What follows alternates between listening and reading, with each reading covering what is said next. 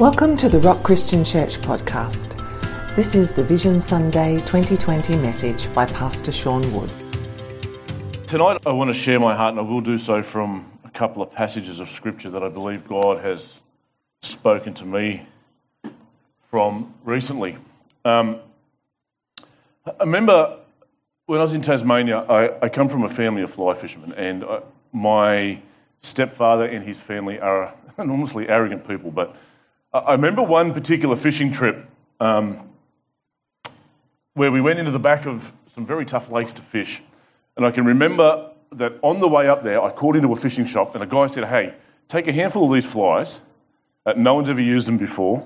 Um, see how you go. I said, Okay. The flies were called a shaving brush. Anyway, we get up to the lake, and my stepfather and my step uncle, who have fished these lakes predominantly for many, many years um, and done quite well, uh, couldn't catch a fish all weekend. And uh, I remember the first night I got there, I said, You've got to try these new flies. And these guys are like, No, no, no, no. And they're trying all the conventional methods. I slaughtered them that weekend. And in the end, they were yelling at me for the flies. And I say that to say the definition of insanity particularly when you're in Tasmania, is repeating the same process and expecting a different result.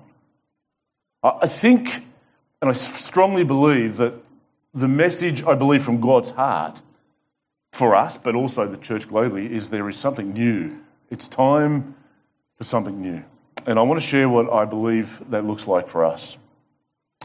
If you've got your Bibles, you can follow me. Two passages. First one's Acts chapter 3. I remember listening to a message that actually wasn't related to what I want to share, but I remember stumbling upon this verse and I was meditating on it and praying about it, and I, really felt the Lord speaking to me uh, and asking me a question. But let me read you the passage first. Acts chapter 3, verse 1, it says, Now Peter and John were going up to the temple at the hour of prayer, the ninth hour, and a man, lame from birth, was being carried, whom they laid daily at the gate of the temple. The brothers going to church on a daily basis. There was a lame man from birth was being carried, whom they laid daily at the gate of the temple that is called the Beautiful Gate, to ask alms of those entering the temple. Seeing Peter and John about to go into the temple, he asked to receive alms. And Peter directed his gaze at him, and as did John, and said, Look at us. And he fixed his attention on them, expecting to receive something from them. But Peter said, I have no silver and gold. Okay, treasurers are like, wipe that bit out. I have no silver and gold, but what I do have I give you in the name of Jesus Christ of Nazareth. Rise up and walk. And I can remember meditating on this, and I felt God asking me, Sean, what is it that you have? And what is it that we as a church have? We've got a brother here, a lame brother, that's being carried to the gate every day. Every day he's carried home in exactly the same condition as he arrived. Nothing's changed in 2,000 years. The sad truth is that many people are at the doors of churches, many people are in the seats of churches and are suffering incompleteness and unwholeness. And we think the answer is let's in- institute another program. We think the answer is let's just f- institute another ministry. Uh, let's raise funds. That wasn't the answer they had in the first century. And it's time, I believe, for things to change in the church. It's time for us to say, Silver and gold have I none, but what I have, I give you. And the question I want to ask everybody is what is it that we have? What is it that we have to offer? Because if all we have is another program, if all we have is flashy buildings, praise God for our building. But if all we have is smoke machines and lights, and if all we're trying to do is build a corporation, then people are going to turn up here lame every week and they're going to go home lame every week.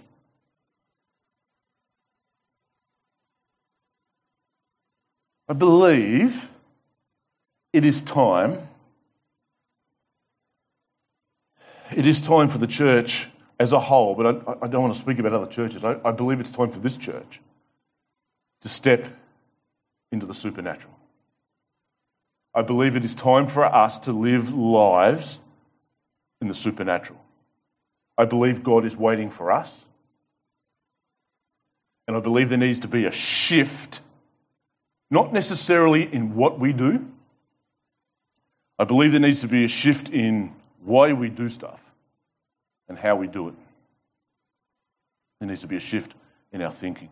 Uh, earlier this year, uh, I was wrestling with, uh, personally, I was wrestling with, after everything that's going on with COVID. Uh, I, I, one thing I've known, nothing's by accident, by the way. Uh, I've, I've learned that on a global or an individual basis, nothing happens in your life by accident. COVID didn't happen by accident.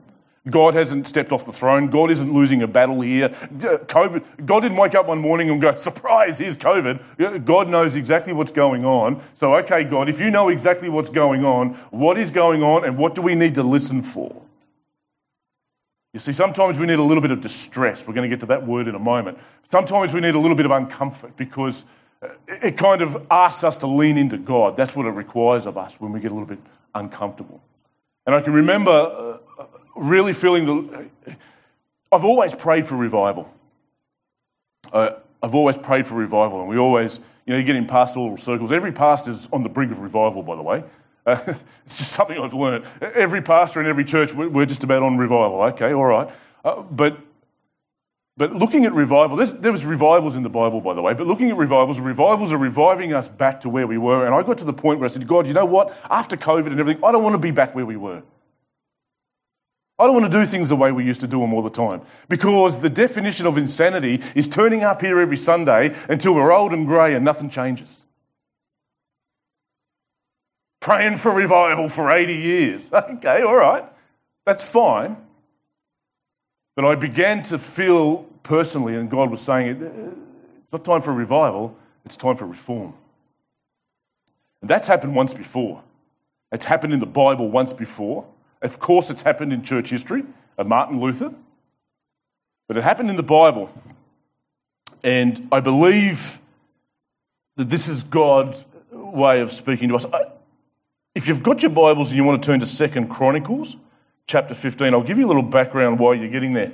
King Asa is a kind of an up and down kind of king, but one thing we find in the history of Israel to be true is this that uh, this, is a, this is a direct message to leadership in this church right now. If you're in leadership, please tune in for a moment. But what I have found, scripturally speaking, the history of Israel teaches us one thing that the people never rise above the leadership. And what we find was that Here's a really common way of looking at it. When there was an evil king or there was evil, sinful leadership, that's what the people did. But when there was righteous leadership, Josiah, Hezekiah, and Asa, there was a righteous Israel. Under Josiah, there was what I would call a revival. There was, uh, they, they, uh, they actually refurbishing the temple and they stumble across the Bible the, the Torah, and they begin to read it out aloud, and all of a sudden, everybody's back to. But Asa was a little bit different. You see, things at this point in time, by the time we get to Second Chronicles 15, everything's going really well for Israel. They're, uh, uh, they're enormously, uh, they've conquered and uh, they've fended off their enemies, they've pillaged, they've, they've built up a little bit of wealth, and everything's pretty comfortable for them. They're experiencing a little bit of peace until we get to chapter 15. And these are the records of Asa's religious reforms. Verse 1 The Spirit of God came upon Azariah, the son of Oded, and he went out to meet Asa, and he said to him, Hear me, Asa, and all Judah and all Benjamin. This is, this is not just to the king, this is a word to all of Israel. He begins and he says, The Lord is with you while you are with him. And sometimes we forget that. The Lord is with you while you are with Him. And the next part is enormously important. This is a biblical principle that flows right through the Old Testament and right through the New Testament. It is if you seek Him, He will be found by you. I want everybody in this room tonight to grab hold of these words. If you will seek God, he will be found by you. Seeking God means the dropping of every other pursuit and longing after Him. I have a confession to make. When I began to pray about seeking God, I began to realize I wasn't seeking God like I should. I began to realize that there's just as much complacency inside of me. I began to realize that perhaps I myself and us as a church have kind of got a little bit off skew. I'll talk more about that in a moment.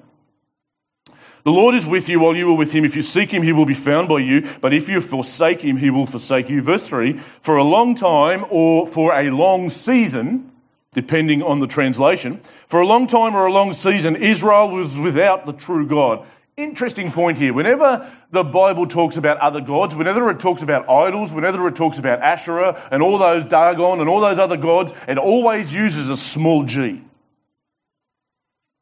But in this verse, for a long time, Israel was without the true God, capital G.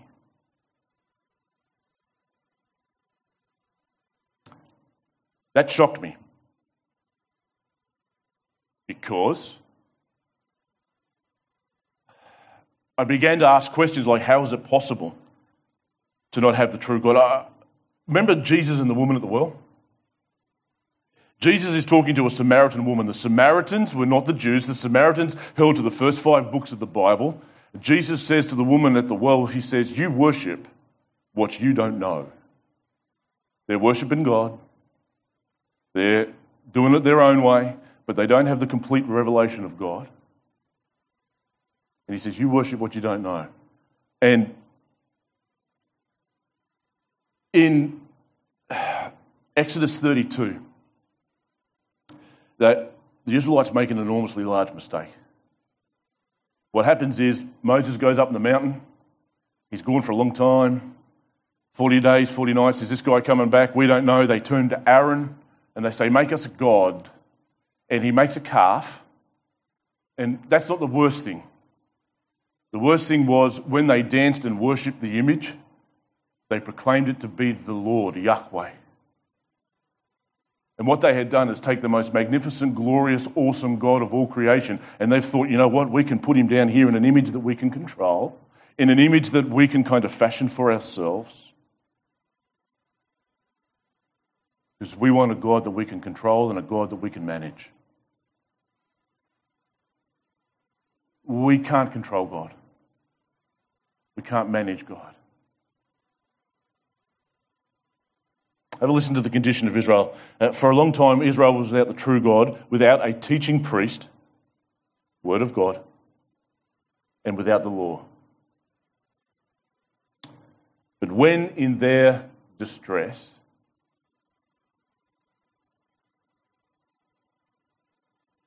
I haven't been a pastor for very long, but I've known one thing to be absolutely true. Nobody's ever walked into my office and said, I'm enjoying an enormous amount of prosperity right now and I'm closer to God than I've ever been. Nobody's ever said that.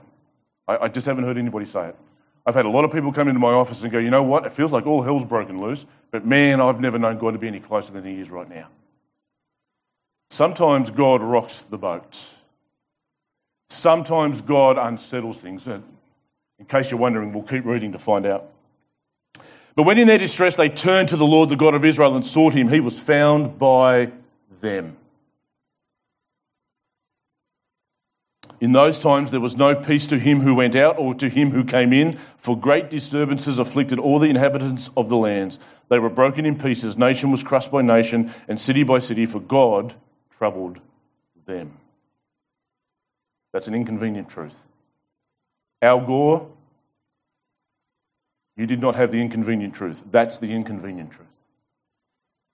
Is that God troubled them with every sort of distress, but you take courage, is the message to the people. Do not let your hands be weak, for your work shall be rewarded.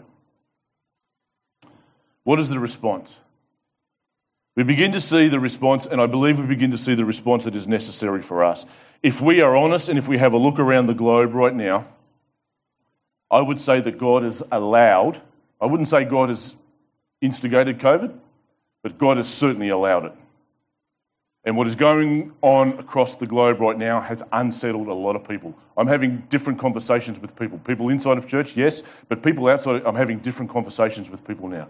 Because all of all of the kind of facade and the masks are dropped now. People have genuine concerns.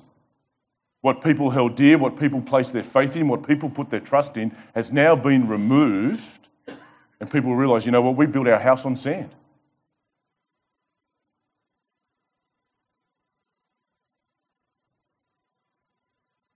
As soon as Asa heard these words, didn't hold a prayer meeting, didn't grab the elders, didn't have a vision Sunday. But as soon as Asa heard these words, the prophecy of Azariah the son of Oded, he took courage. We're going to have to take courage. For what I'm about to announce, it's going to take courage for us as a church. Don't worry, don't be scared. It's nothing. I haven't got a storage of arms here. We're not, going to storm the. We're not going to storm. We're not going to storm Parliament House or anything. So calm down. I haven't built. I haven't built any bunkers. okay. All right. Not yet. We're waiting for the dozers to break ground. He took courage and he put away. This is really important part. This is what reform looks like. Reform looks like what Asa does here. He took courage and he put away the detestable idols from all the land of Judah and Benjamin and from the cities that he had taken in the hill country. And here's the second one and he repaired the altar of the Lord. That word repair there is a direct reference to refurbish something that has deteriorated due to neglect. So here's what Asa does Asa hears the word of God. God sends a whole amount of distress upon the people of God. Asa hears the word of God and immediately he institutes reforms. And those reforms look like we're going to put away all the detestable idols and we're going to start worshipping God like we should have been from the first place. Like we've neglected for many years. We've neglected this altar We've set up our own altars, we've got our own idols. And so now we're going to put all those things away that have taken away our attention and distracted us, and we're going to start worshipping God like we should have been in the first place. Don't be too scared, it's all right. Everyone's looking at me going, What's this guy going to announce next? It's okay. Don't, don't panic yet. Why do you think I do Vision Sundays right before I go on holidays? Pastor Liz at the Rock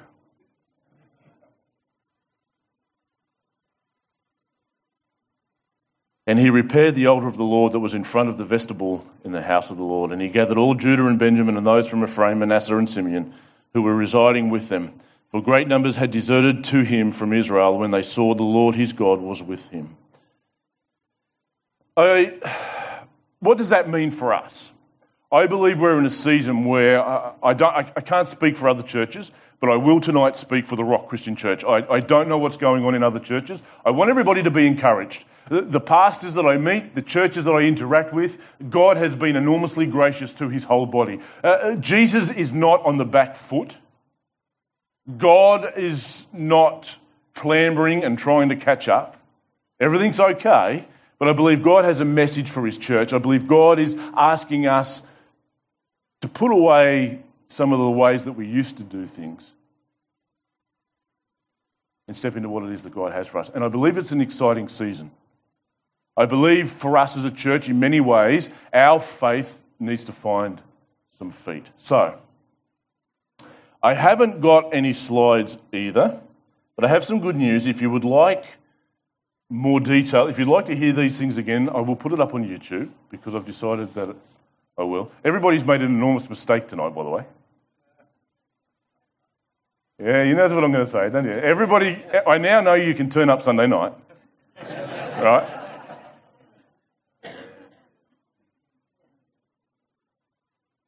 So we should see the.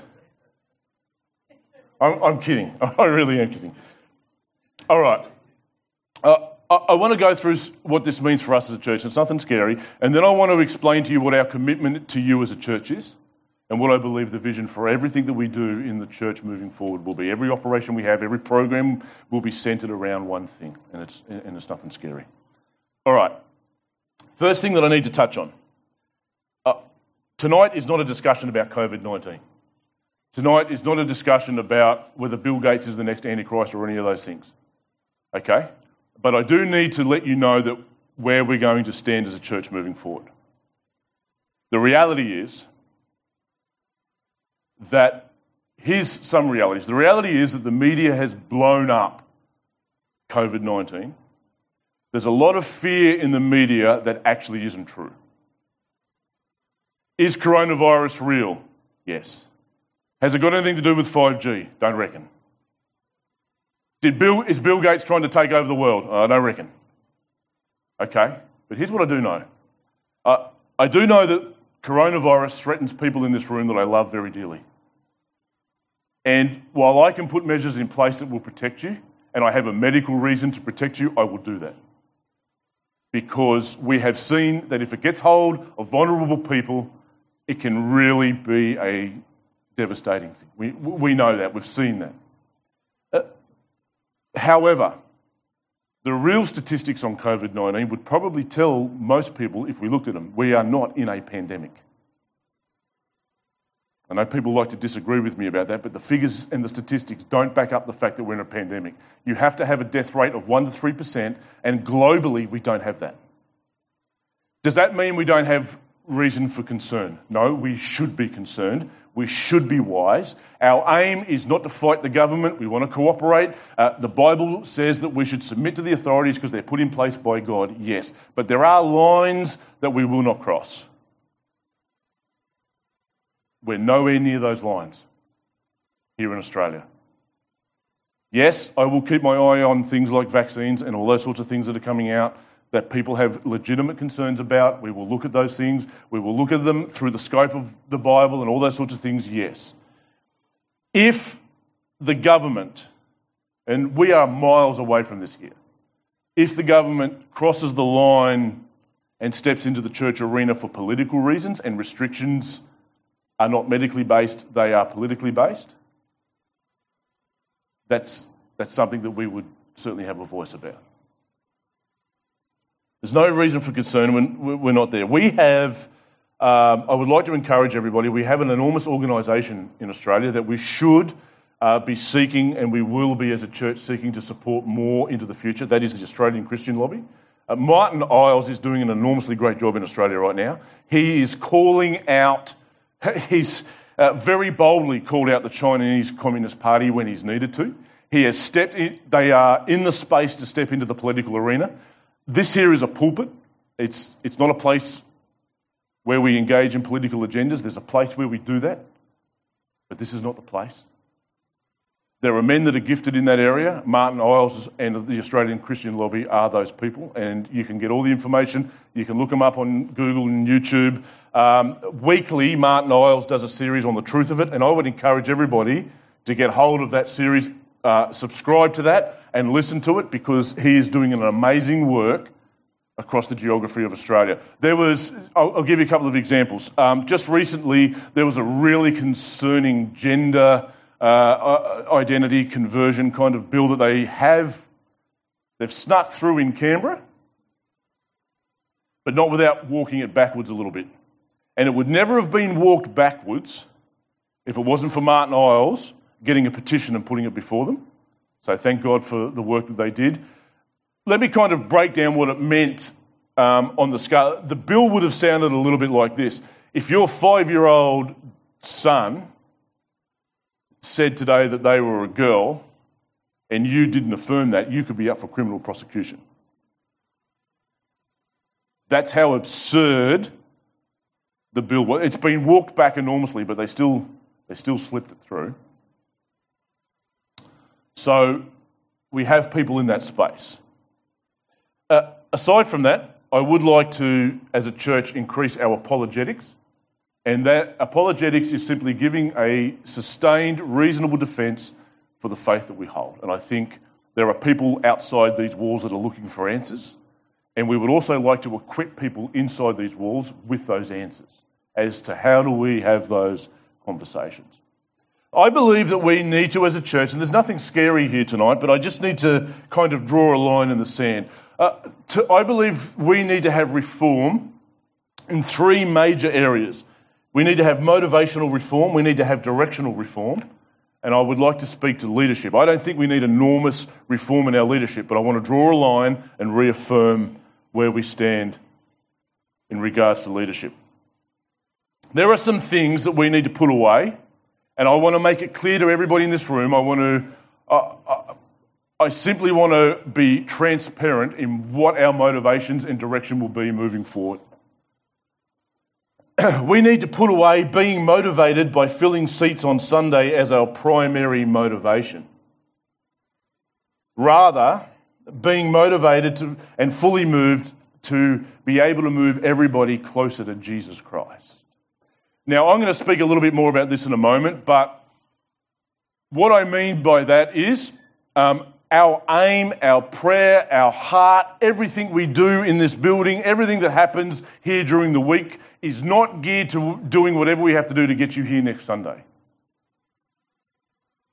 However, everything that happens here, from our youth group to our food link to everything, and I'll explain this a little bit more, our heart is if you come to the rock for two weeks, and, and I've unpacked this with uh, our lovely eldership, which most of them are here tonight. If you're here for two weeks, if you're here for two months, if you're here for two years or ten years, whenever it is that you leave or if you never leave, our prayer is that you will be closer to Jesus when you leave.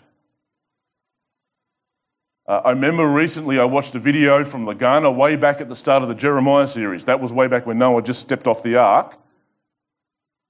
And I remember the video scanning the room, and I remember looking at half of the heads thinking, those guys aren't there anymore.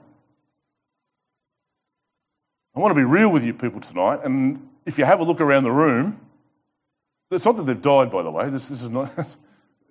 this is nothing morbid. People move on. You know? Crazy, weird dudes that like fishing moved from Tasmania to Queensland. Reuben. Okay? And look, we're mature enough to know that you guys may be here for a season. And whatever that season looks like, we just hope there's more fruit on your tree when you leave. And everything we do here is aimed at not filling seats, not building a crowd, not creating an organisation, but bringing everybody closer to Jesus. We need to put away being motivated to achieve according to our own strength or power. There needs to be a power shift in every one of our lives. We need to put away thinking that we can do things in our own strength. We need to put away uh, all forms of ministry that is not saturated in prayer. A power shift looks like, Lord, I don't take a step unless I saturate it in prayer. We don't have board meetings without prayer. We don't have elders' meetings without prayer. We don't have staff meetings without prayer. We don't start the kids' ministry on Sundays until the leaders get together and hold hands and pray. I'm not saying that we don't do that now, but I'm saying we will most certainly be doing that into the future. That will be our heart and our aim is God, we want to shift the power and the reliance to you. We want to put away reliance in ourselves.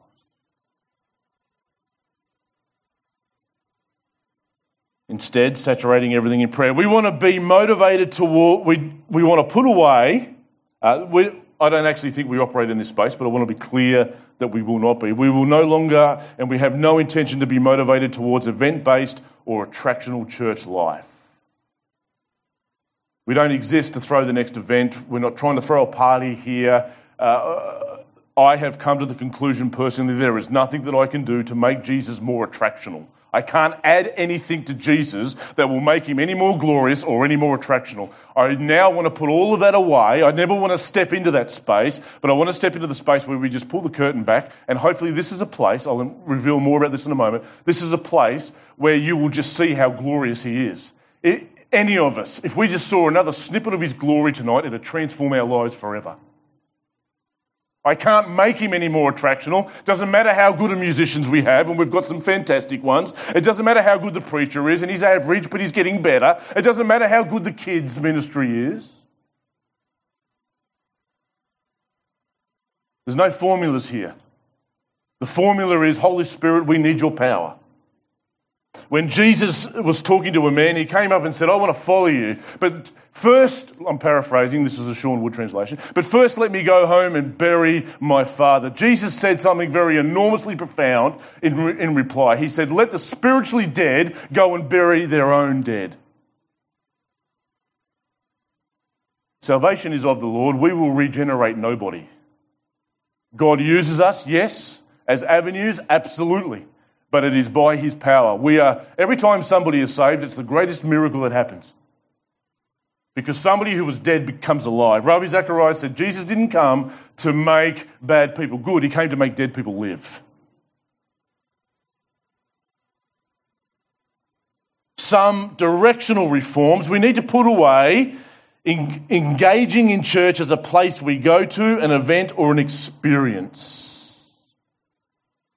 This is where it sort of flows away from the leadership a little bit. Instead, my heart and my prayer is that we would become, instead, we would engage in church as a loving community of disciples in loving relationships. My heart is that every one of us would embrace those two words right there. How did Jesus move people closer to himself uh, as I asked that question? He loved them, he ate with them. Everybody was amazed that Jesus would go and eat with the tax collectors and the sinners.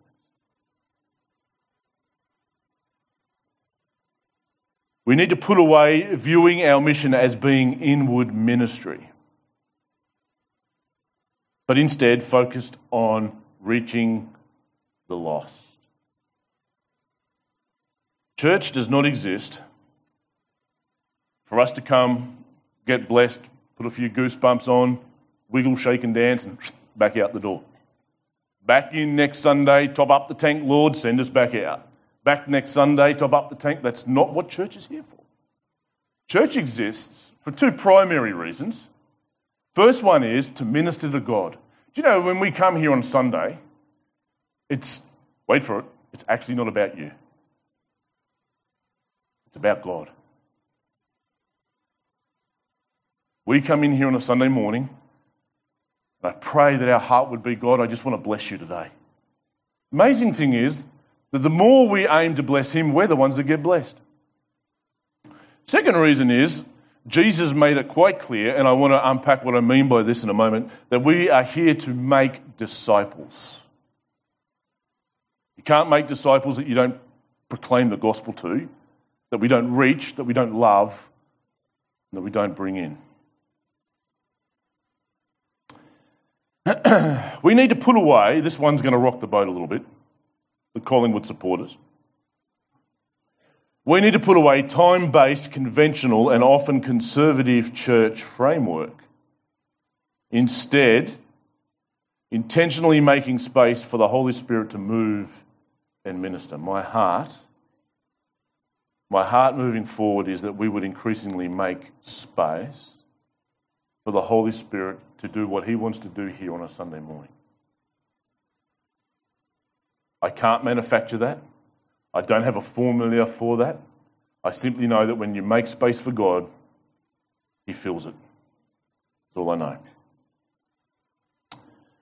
Lastly, leadership. If you're in leadership or in a volunteer capacity, I just want to make sure that I draw a line in the sand moving forward.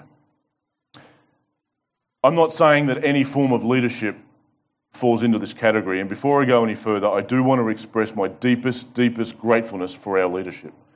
Um, we have, you've heard a financial report tonight. I don't have the skills that Tony has.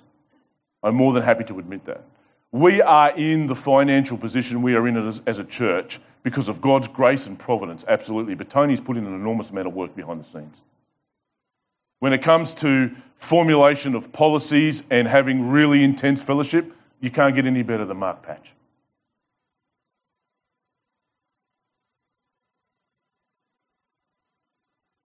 Mark was right at the AGM. We have some intense fellowship at the board. You make no mistakes about that. But we love each other dearly. Nothing changes. Yes, we love you, Michael. It's hard to believe, but we love you. of course, we love him. Uh, I am deeply appreciative, and uh, I'm enormously appreciative to everybody here as a church. I mean, we came up here four years ago, and you guys have opened your arms lovingly and very hospitably to us.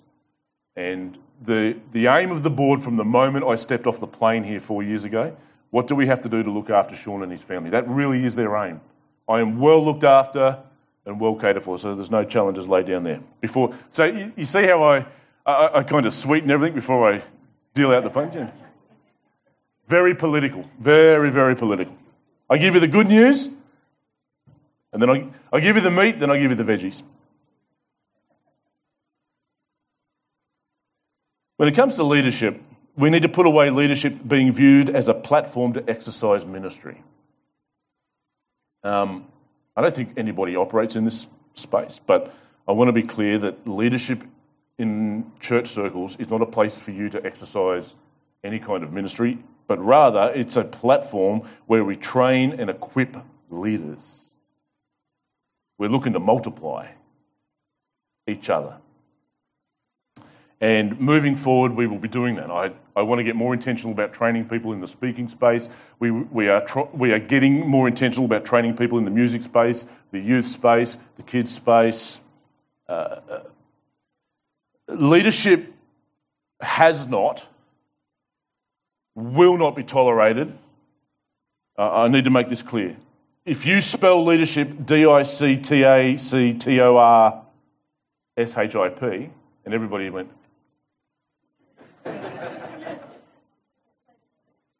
leadership is not dictatorship. Any form of leadership, and leadership in some churches does exist this way, any form of leadership that is not transparent, is not accountable, and you cannot ask questions of, is not leadership, it's communism. It doesn't exist in this church, it won't be tolerated in this church. We aim to be as transparent as possible. Um, I am more than happy for people to come and question me. Uh, why did you do this? Why did you say that? Feel free to come and ask those questions. We have a special room. No, we don't. we have a tank out the back for you. No, we don't. Instead, leadership, biblical leadership, is actually servanthood. And the see in the corporate world, the higher you go up, the more people are underneath you.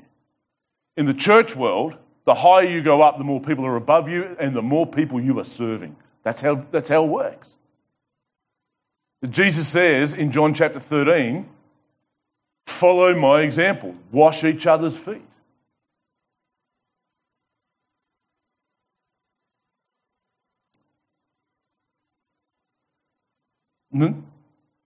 my heart, my prayer for all leadership. This is, this is my personal prayer. This is, this is where God does his business on me. And my prayer for leadership in this church is that we would not be a thermometer leadership, where we flow and ebb and with the and that we're reading the temperature of the culture or everybody else around us. Sorry, I'm taking so much time but rather to be a thermostat leadership, leadership that sets the temperature. And I want to make it clear that commitment in leadership form will not, no longer be tolerated as a one way street. And what I mean by that is if you want us to commit to you in leadership as a church, that's great, that's awesome, that's fine. If you want us to commit to you in a volunteer capacity, that's great, that's awesome, that's fine. But you need to commit to the church. If we only see you when you're on the roster, it's going to come a time when we're not going to see you because you're not going to be on the roster. I want to make that clear for those people that are in that space. Church isn't just about when you're on the roster or when your name's. Church is about I'll be here to help in any capacity that I can. That's what all of us are here for. And I just want to make that clear. So, what is it, our commitment moving forward? in the life of Christ, I'm going to be really quick now because I've taken up a lot of time, and it doesn't matter me because I'm on holiday. So, uh, but you guys, you guys are going to get up in the morning. Um, our commitment to everybody here as a church. What I see with Jesus is, I see in the life of Jesus, Rick Warren points this out beautifully. Rick Warren calls them the concentric circles. And he says, at any point in time in the life of Jesus, you will see that uh, the people he engaged, he did so in kind of three circles. The first circle is the crowd. Wherever Jesus went, there was a crowd. And wherever he engaged people at the crowd level, he was always trying to draw people into the next circle, which was the committed. He was always urging people to move from the crowd to the committed. And we see that. We see that wherever Jesus went, crowds followed him, but we also see that there were sometimes hundreds of people that were committed to following Christ. That was around the feeding of the 5,000. But we also see that there were times when there was about 70 or 80 people following Christ, aside from the 12. The people that were committed. So we have the crowd, we have the committed, and then we have the last circle. These are the guys that were really close to Jesus, and they're called the core people. Core people sound like this Jesus spoke a really outlandish sermon in John chapter 6. Everybody said, This is a really hard teaching. I don't know if we can accept this. And it says that many after that stopped following Jesus.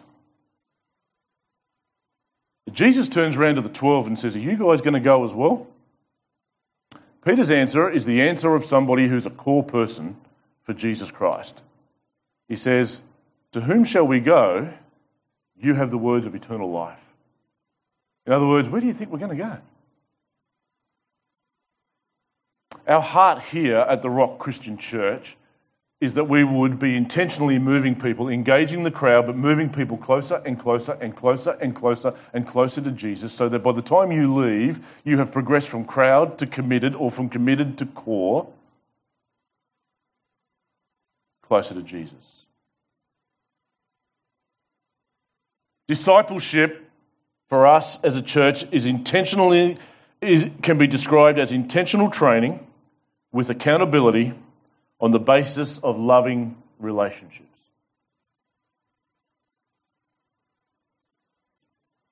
In Matthew chapter 17, there's the record of the Mount of Transfiguration.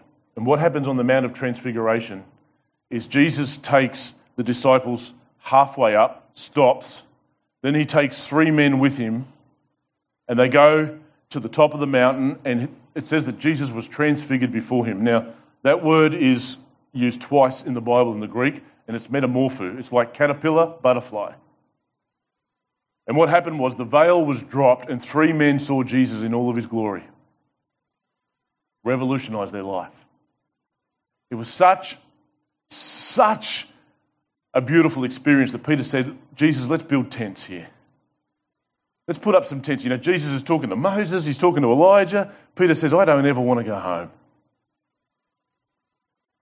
And Jesus says, You don't know what you're at. Of course, they end up going back down the mountain. But our hope and our prayer here is that we would engage all of us in a journey to the top of that mountain.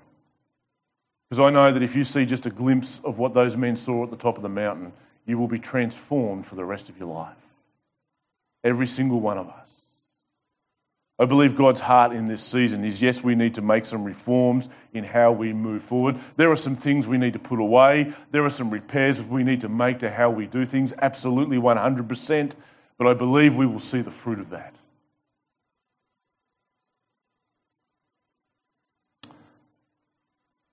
I'm going to pray.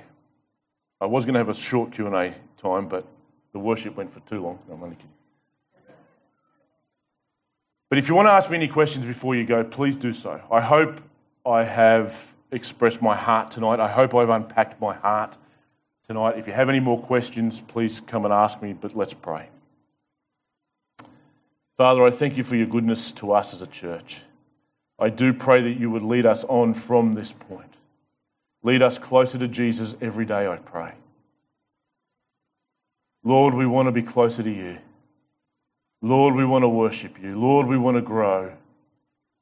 Holy Spirit, we want this to be a place where you're free to move in our lives, in our hearts, in our homes.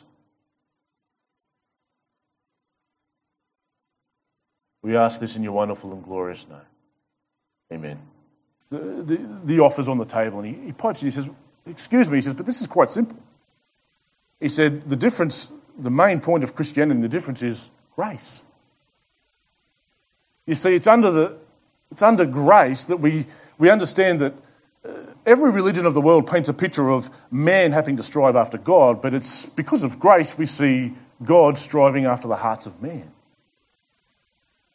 Grace is God showing you favour and mercy when He doesn't have to.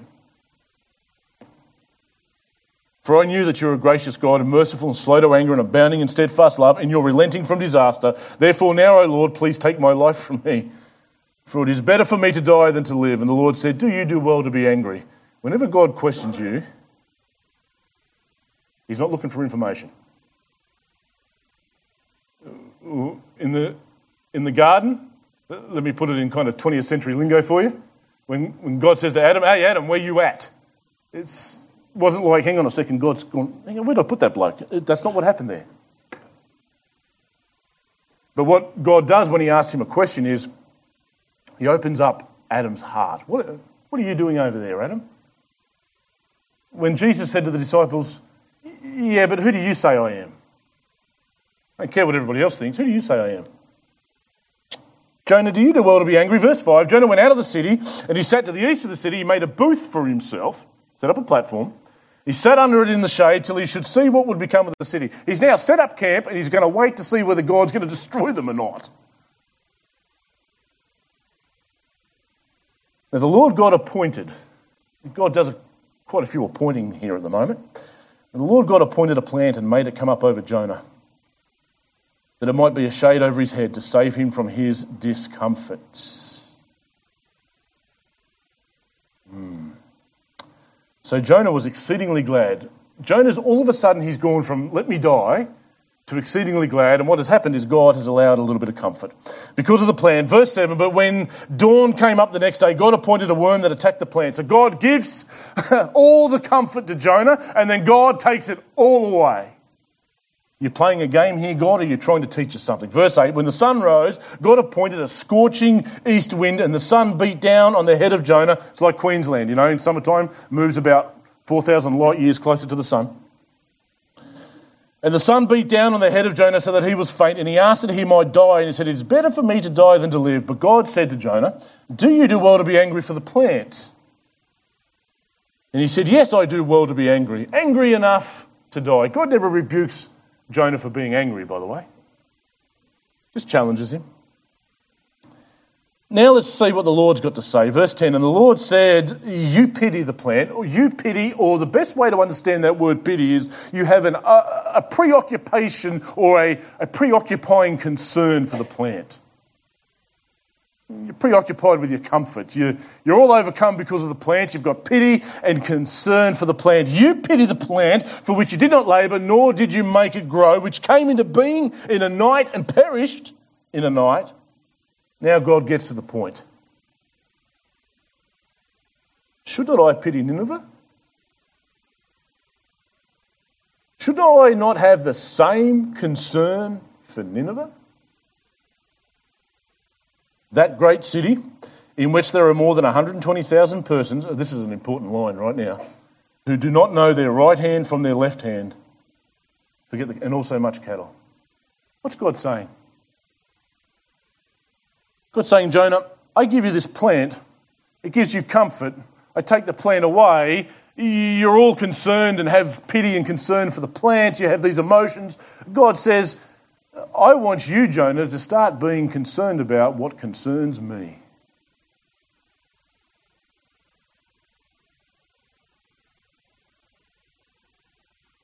God says, What concerns me is there's 120,000 people in this great city that don't know their right hand from their left hand. They've never heard my name. They don't know about a God that loves them. And how did Nineveh find out about all of this? Jonah. The story of Jonah, overarchingly, is the story of a man that was called to go to Nineveh and didn't want to go because he had a distaste and a disdain for the people. Jonah was more concerned about his comfort. Jonah was more concerned, we see, about keeping everybody happy, and we can see that in the way that he prophesies to King Jeroboam. And he runs away from God. But the story of Jonah is the story about a wonderful, glorious God that loves us too much not to interrupt us. And I believe God is interrupting the church right now. Time for a refocus. You know when you, you get in your car after one of your kids have driven it or drove it? Depends on what part of Tasmania you're from you, you get in the car and you turn the car on, and there's some radio station you've never heard of. Belting out, what the? Uh, and so you, uh, what do you do? You've got to refocus. I think God's like, you know, you've got to, you've got to retune, you've got to do a little bit of refocusing. Uh, uh, I don't believe revival is what the church needs. I believe interruption. I, I wanna, I've got some great news for everybody in this room. I want you to know that at the top of my prayer list for some years has been that God would interrupt every person in this room. and that it, and I remember having the conversation with a local pastor that rang me up and said, Phew, what's going on here? I said, hang on, slow up the bus for a moment. Uh, everything that COVID is, that's happening under COVID, he said, just, I said to him, I said, it just might be what we've been praying for for years. We want God to shake us up. We want God to realign us. We want, we want to come into the presence of God. You've got to come into the call of God. Maybe as individuals, we got off track. Maybe as churches, we got off track. Maybe we put importance on too many things. And please come on the 27th if you want to hear what I feel is important. But maybe, maybe we placed importance on on buildings. Maybe we placed importance on the size of the worship team. Maybe we're placing importance on things that make us comfortable. Uh, uh, I'm greatly challenged by our friends in the Philippines. Uh, time and time again, typhoons hit that church, wipe it out, and the next photo we get on Facebook is them standing there. No building, no nothing. Uh, but they're going to have church no matter what. God bless them. But they're teaching us a lesson. Amidst all the COVID, their concerns in the Facebook posts has been that we just can't reach everybody. They're not letting us move about like we used to be able to, and we can't reach everybody. What a beautiful concern to have. Uh, my prayer is that God would interrupt every person in this church. My prayer is, God, interrupt me. I believe that we stand at a great opportunity. Uh, as one anonymous quote comes through, it says, Never waste a crisis. And I think we're in an opportunity right now when everybody that doesn't normally go to church is looking inward. That's what happens, you see. Whenever you rock the boat, people start looking to what it is that they've built their life on, and people are finding some sand. We have an opportunity to point them in the right direction. Maybe it's time for us to be concerned with what God is concerned about. Let's pray. Father, each one of us here have a testimony of a God that saved us. I want to pause for a moment. I want to thank you that you saved us, that you redeemed us, that Jesus, you are our high priest that intercedes before the throne of heaven for us right now. Thank you, Jesus. But in the same way, I know that you are a God who can save our family members, that you are the God that can save those children that we pray for, that you are the God that can save those people we work with, and that you are concerned for our family members, you have concern for our workmates, you have concern for those we go to school with, and you have concern for those we sit next to in church. Father, I pray that you would realign every one of us. That every person in this room would step into the purpose you have for them and step into the call of God that you have for them.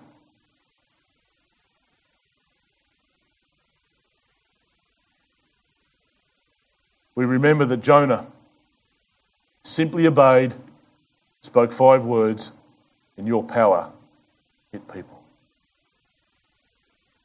We pray that your power in the same way would hit this city would hit those relatives that we pray for, those sons and daughters that we're praying for, those.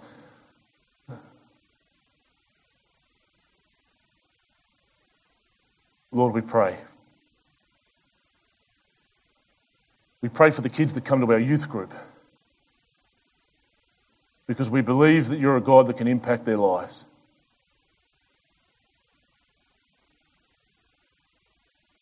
Because salvation belongs to the Lord. Father, today, I pray that your kingdom would come in this church and in this city in your glorious name. Bring people closer to you. In your wonderful name. Thanks for listening to the Rock Christian Church podcast. To be notified when the next episode is available, subscribe on our website at therock.org.au. You can also connect with us on Facebook at the Rock Christian Church. We hope you have been blessed today and we look forward to you joining us for our next episode.